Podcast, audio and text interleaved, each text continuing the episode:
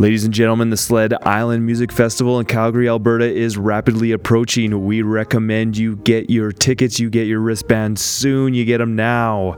Head over to sledisland.com and they'll sort you out. We here at the Cups and Cakes Network are so proud to be able to present a show this year at Sled Island as we have become a media partner with the great festival down in Calgary. We get to present Slow. I uh, I was humbled to be given this show. I love Slow so much. This is going to be such a great time. It's taking place Friday, June 22nd at Dickens Pub. Doors at 9, I believe, and we'll also get to see great sets from the ex boyfriends, Waste and Delilah. Please make it down. Come say hi to me. Come check out some of the stuff we're going to have for you. Check out these bands and just take in Sled Island. I urge you to head over to sledisland.com and get your tickets.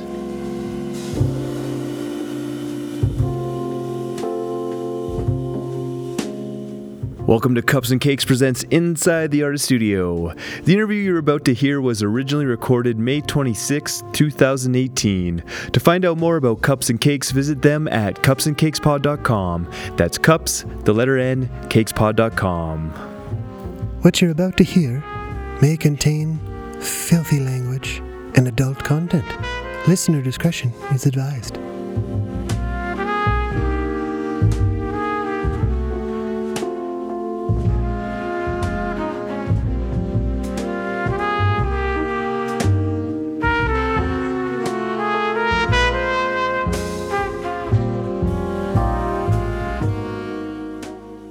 Joining me today is Montreal's Christian North, best known as the frontman for the much loved garage punk act Babysitter. North decided to step away for a while to pursue a solo project. His debut album is called The Last Rock and Roll Record and it encapsulates that title perfectly. Taking some time from a busy tour schedule to swing by the Cups and Cake studio is Christian North. Welcome to the show. Thank you. Let's just get this question out of the way. Is Babysitter completely done or simply on uh, a hiatus? Uh, it's on a hiatus as a result of just uh, like life things getting in the way. Basically, I live in Montreal and Andy lives in Victoria. It's Okay. more of a collaborative project. Um, so yeah, I think we'll uh, we'd like to do something else again. But yeah, so it, I'll call it a hiatus. Yeah, Cool. Well, that's kind of exciting to hear. yeah. Your debut album is a phenomenal tribute to the sounds of rock and roll's past. Where did the urge to honor the classic sounds of rock music come from? I don't know. I was listening to a lot of. Um, there's like a sort of very specific time period that I'd never really dove into, I guess, before. Um, which is maybe like a bit dated sounding right now. I guess I was sort of interested in a, a production aspect of like late 80s uh, sort of singer songwriter albums like the Dire Straits or something like Mhm, that. So um, yeah, it kind of stemmed from that. And there's like, I guess what I've said uh, before talking about that record is there was sort of like a challenge aspect coming out of uh, the second Babysitter album. Kind of felt like I had like mastered a certain kind of like playing like of noisy noisy rock or something like that uh, Mm-hmm. or freeform guitar playing or something. So there's a sort of challenge to uh, trying to make something sort of crisper and tighter, and uh, it just gave me a form to work within or write within to zero in on this time period or something, if that makes sense. Yeah. Cool, cool. So, from what I hear, the album has been a long time in the making. Can you talk about the writing recording of the last rock and roll record? Yeah. Um, because it was sort of like a reinvention thing, I guess I hit a bit of like, I hit some speed bumps and just like confidence along the way. Um, so I kept sort of thinking I was finished and then wanting to go back in the studio and all that kind of stuff. So yeah, it took about three years kind of.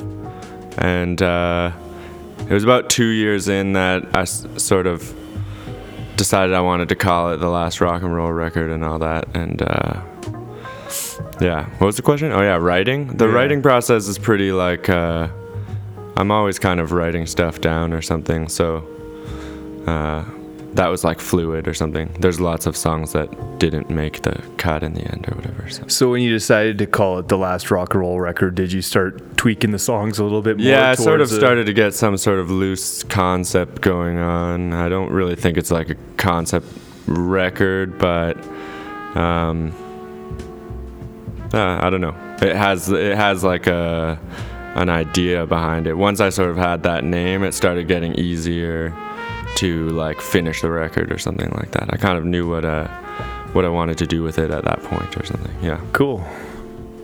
So there's a slew of musicians that play on this record. I'm Yeah. curious how you ended up having 16 different players lending their talents to the album. Well, three years is a big part of that. Yeah. okay, yeah. but uh, yeah, I worked in a bunch of studios with a bunch of really uh, good musicians, and yeah, I don't know, it just sort of came about that way. I guess when you're a solo act, like uh, when I had a time booked in the studio or something, I would just call up people and see who was available. But so a lot of those people have their own projects or other projects they tour with and stuff, so. Mhm. I didn't have a steady person. James, who's here uh, on your balcony, he's the probably most steady member of the band. But uh, Okay, yeah. yeah, there's some great players on the album. Yeah. That's for sure. Uh, the album, speaking of great players, was produced by Edmonton expat Renny Wilson. That's true. How did you two meet and what decided to, to I met Renny right when he moved to Montreal, actually. Okay. Um, and well, Babysitter was put out by um, both our records were put out by another Edmonton expat, Mike Dean. I don't know if you know that guy. Know Uh, the name. Good guy. Yeah, Yeah. Mike Dean works with uh, Graham Langdon, or formerly worked with him on the Psychic Handshake records, which put out Babysitter. And I think Mike had told Renee and Garrett that they should hook up with us because we wanted to do our second Babysitter record, Yeah. which we ended up cutting with Garrett in that house that him and Renee still live in. Yeah, right on. Yeah. and then I met Renee that way. So, yeah, they have a lot of uh, toys. Yeah, I bet. and now, uh, Mitch is Mitch still living there too. Mitch too? doesn't live there, but he's up in Montreal too, and Yeah. he plays on the record a little bit too. So, Yeah, right on. yeah. So you originally started playing music in Victoria, correct? Yeah. Yeah. Um, have you found the move to Montreal to be as fruitful as expected? Uh, yeah. The best thing about Montreal for me, I mean, well, there's two things. One it's been inspiring because um, there's just been a lot of opportunities to see uh, different types of music. Victoria doesn't have nearly as many bands coming through as Montreal does. Yeah, definitely. And uh, two, I guess it's um, space is like much easier to come by in Montreal. So I've ha- I've been afforded a lot more uh, time to just work and uh, write or jam with people or whatever. It's just much easier to um, play music more often. Victoria. Um, Are you talking more about studio space? yeah, just studio spaces? space yeah, and okay. affordability. Like Victoria, there was times when Babysitter started, we had a house and we could jam there whenever. But uh, there was other times when we all lived in apartments and jam space is very expensive, and Yeah. it was hard to like find a regular spot, or we could only get you know three hours once a week or something. So Montreal's much easier that way. Yeah, Cool. seems like space and time are much easier to come by. Yeah, you don't right have to work all the time or whatever. So. Yeah. Um, I'm always impressed by Victoria's music scene for a city that you would think like, has that island thing yeah, where like you're on an island and you got to make your own scene because that's that, eh? yeah, I guess or yeah, it has yeah, it has a pretty rich history uh, for Canadian indie rock. or whatever. Absolutely, yeah, yeah. so, uh, what have you got planned for the rest of 2018? Uh, I'm gonna be doing a bit of touring for this record. Um, well, right now I'm on tour. I'm going to Los Angeles, and then uh, I'll go back to Montreal and do some East Coast touring later in the year. Yeah. and yeah, probably like to get recording again after that. I don't know. We'll see. Cool. I the last episode I just put out was with the fellas from Freak Heat Waves. Oh yeah, we're in a little internet feud right yeah, now. yeah, they had nothing nice to say about you. Oh, They're yeah. real jerks. Yeah, they're jerks. Yeah. They mentioned that you guys might be going on tour together. Is that still a possibility? yeah, I think it might happen. We'll see if we can make it through the feud. You guys got to have to make up. Yeah, yeah, we might have to make up. Yeah. All right, well, that's it for the quote unquote normal questions. Um, I have now a big list of rapid fire questions, and they don't need to be rapid if you don't want them to be. Like you can you can Okay. ramble on forever if you want, but just kind of want to get to know you a little bit better than what those normal interview questions Right. give. Okay, let's see. All right, what album sparked your love of music? Uh, I had a cousin who lived with us in his first year of college when I was like 12 or something, and um, he was listening to a bunch of hip hop, and I sort of got into that stuff like uh, the DJ Shadow Mm-hmm. and things like that. That was the first time I remember kind of like seriously engaging with music or something. Cool. That makes sense. Yeah. What's your current musical obsession? Uh, Van Morrison, Burgers or pizza? burgers. How do you take your coffee? Uh, with milk. What's the best movie you've seen recently? Um, I'm actually kind of a cinephile. I watch m- movies all the time. Um, what was the best movie I saw recently? Uh, Japanese movie called uh, Fireworks by Takeshi Kitano. Yeah, pretty cool movie. I think that was Thomas's answer too. Oh, there you go. Did you guys watch that together? uh, I think I might have told him to watch Yeah, it. right Yeah. on. Alcohol or marijuana? Uh, I don't know. I'd have to choose marijuana because alcohol is evil, but I use them both pretty frequently. yeah. What is the strangest job you've ever had? Uh, gravedigger. Gravedigger. Yeah, I've done that before. Yeah. That is strange. yeah, it's pretty hard. Do, you, do you have to do it by hand or do you do yeah. it with a backhoe? well, they have. Uh, you have to do some of it by hand. Yeah. And then they bring in the backhoe. It sucked. It was the worst job ever. if you could open for any artist on the planet, who would it be? mm, Neil Young. Solid choice. He's still alive, I guess. He's still still kicking. Yeah. That'll be a sad day when he isn't. That's true. Yeah, it's gonna come in our life, in our lifetime. That's true. most definitely gonna happen. Definitely. One thing that is inevitably to happen. Yeah, yeah. Neil Young will die Yeah. one day, and it'll be very sad. Yeah. What was your favorite childhood toy? Like Nintendo or something, I guess. Yeah. It's a good choice. Yeah. Who's your favorite superhero? I'm not a big suit. Uh, I guess Batman. Yeah. Yeah, Yeah. Beatles or the Stones? Uh, see, I kind of hate them both at this point because this question gets asked too much. But Well, it's guess the- actually it's the Stones. It would be for me. It would be the Stones, but then also the Stones is like you too overplayed. Like the Beatles aren't on the radio all the time. Yeah. you know what I mean. Yeah. The Stones is like I loved Beast of Burden, but now like I hope I never hear Beast of Burden ever again. You know.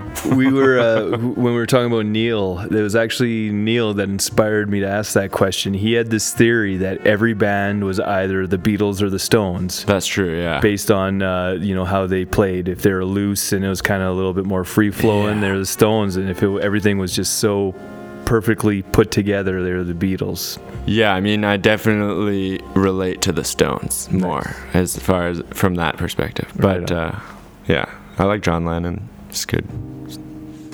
What was your first car?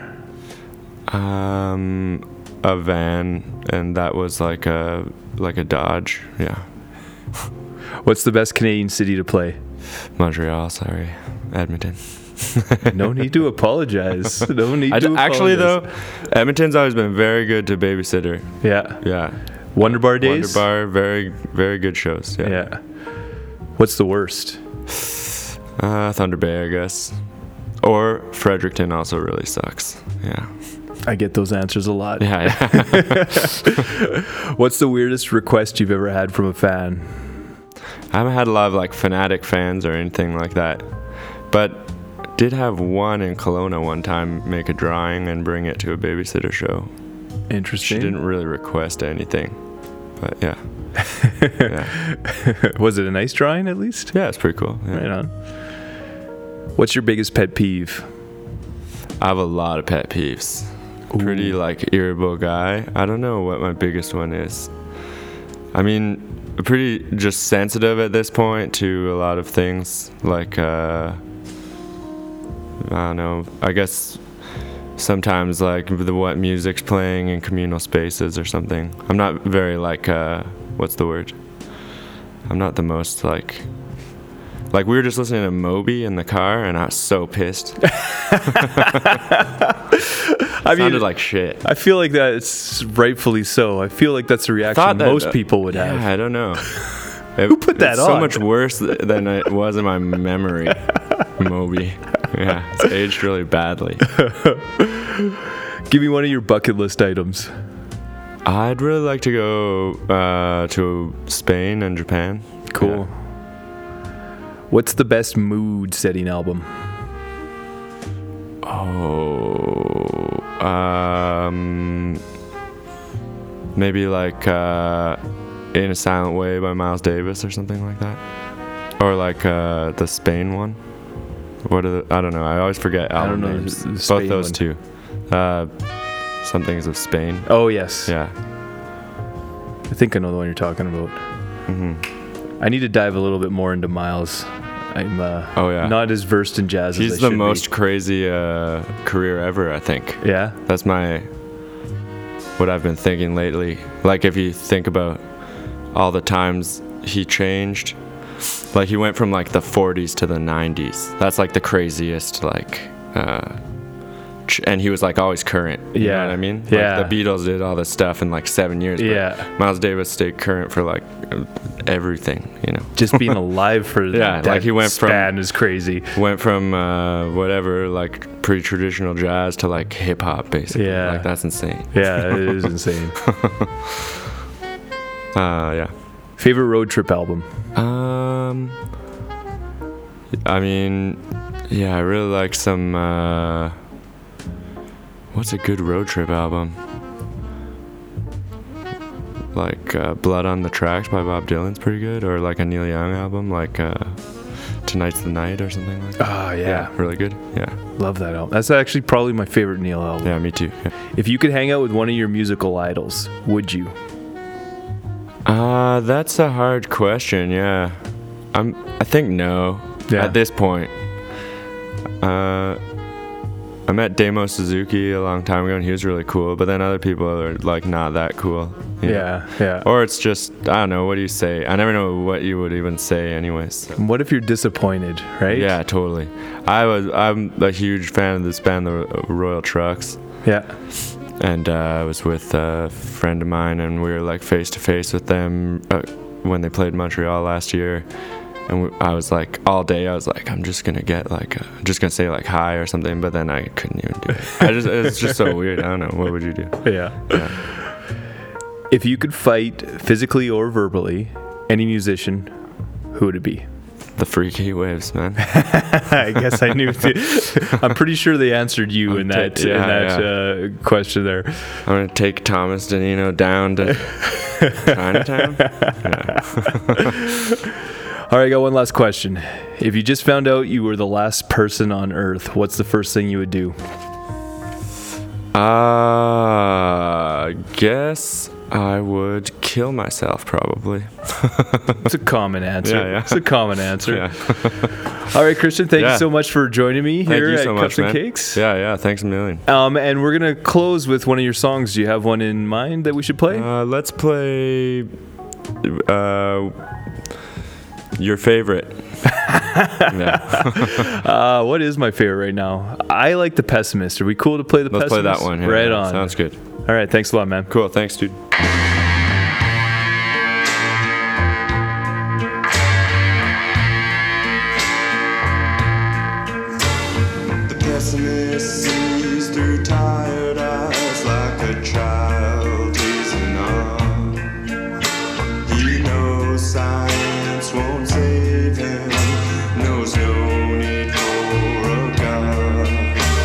God.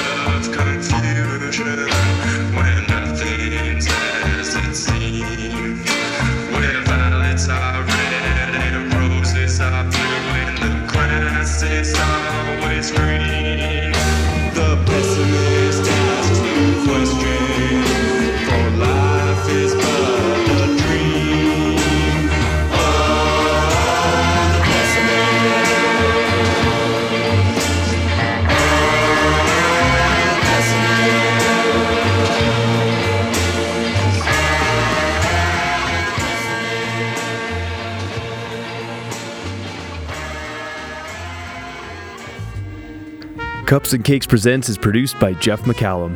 The featured track was played with permission from Christian North. Undercurrents from Atlantis Jazz Ensemble's album Oceanic Suite is the background music throughout the entire episode. Oceanic Suite is available through Ottawa's Marlowe Records. Find out more at marlowerecords.com. Inside the Art Studio is the second podcast from Cups and Cakes. To hear the original and learn more, go to cupsandcakespod.com. That's cups, the letter N, cakespod.com. Thanks for listening.